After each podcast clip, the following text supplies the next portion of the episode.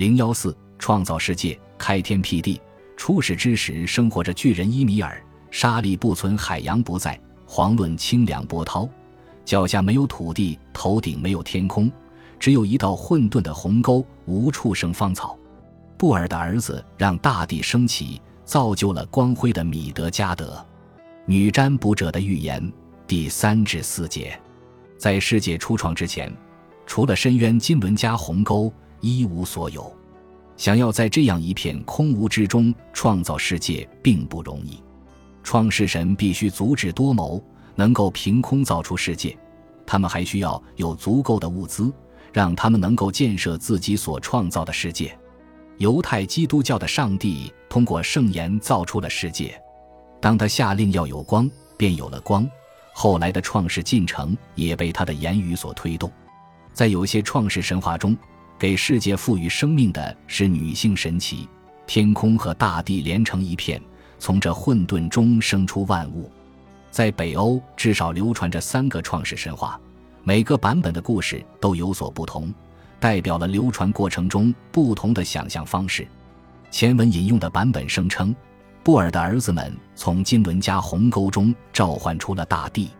女占卜者的预言后面的诗行写道：“嶙峋的大地上长出郁郁青葱，塑造世界的任务似乎就此结束。”基于中世纪的科学理论，斯诺里给出了自己的诠释。他说：“创世始于两种极端事物的融合。”他告诉我们，金伦加鸿沟位于北方，艾利沃格斯河里流淌着毒液，毒液凝固成冰霜，造就了这道冰封的深渊。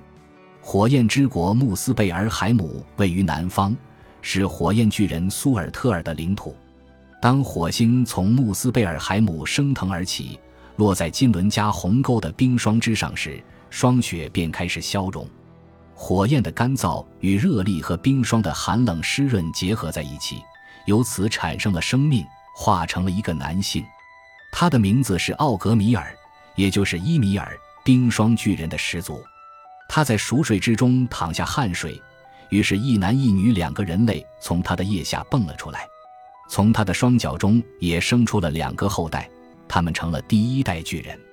上面的故事并没有说清大地的由来，到底大地是被布尔的儿子们从深渊中召唤出来的，还是他们跳下深渊把他抬了上来呢？然而，北欧传说还提供了第二种创世的方法，一种涉及暴力和肢解的创世方式。布尔的儿子们按住了冰霜巨人伊米尔，杀死了他。用他的肢体创造了世界的各个部分，《格里姆尼尔之歌》中写道：“用伊米尔的肉体造出大地，将他的鲜血化作海洋，以白骨为山，毛发为草木，把他的颅骨变成了天穹。体贴的众神用巨人的眼睫毛为人类的子孙造出米德加德，沉郁的阴云全都由他的脑子运化而出。”《格里姆尼尔之歌》第四十至四十一节。一头唤作欧德姆布拉的巨型母牛从冰中出现，它用奶水滋养伊米尔，它会舔舐被冰雪覆盖的岩石，以此获取盐分。它舔着舔着，里面现出了一个男人的形象，他英俊而强壮，名叫布里。布里生下博尔，博尔生下了奥丁和他的兄弟威利和菲。欧德姆布拉后来有何遭遇，我们不得而知。或许他四处周游去了。在新出现的大地上啃食生发的嫩草，欧德姆布拉可能留下了一些后裔，因为后来有故事提到圣牛，他们对前基督教时期的国王们至关重要。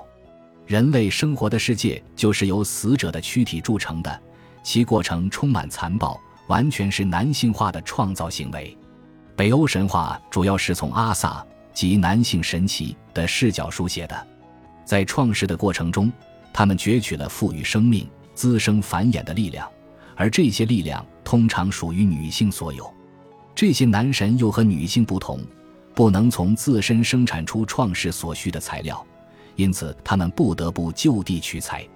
他们将攻击性编织进世界的本质，给人类与神明带来了暴力，并对此予以肯定。我们并不清楚这个版本的创世神话是否更加古老。也不知道它是不是石器时代早期甚或维京时期连年战争的文化产物。但女占卜者的预言中重述的创造过程更加和平，大地是从海中升起的，这或许有着重大的意义。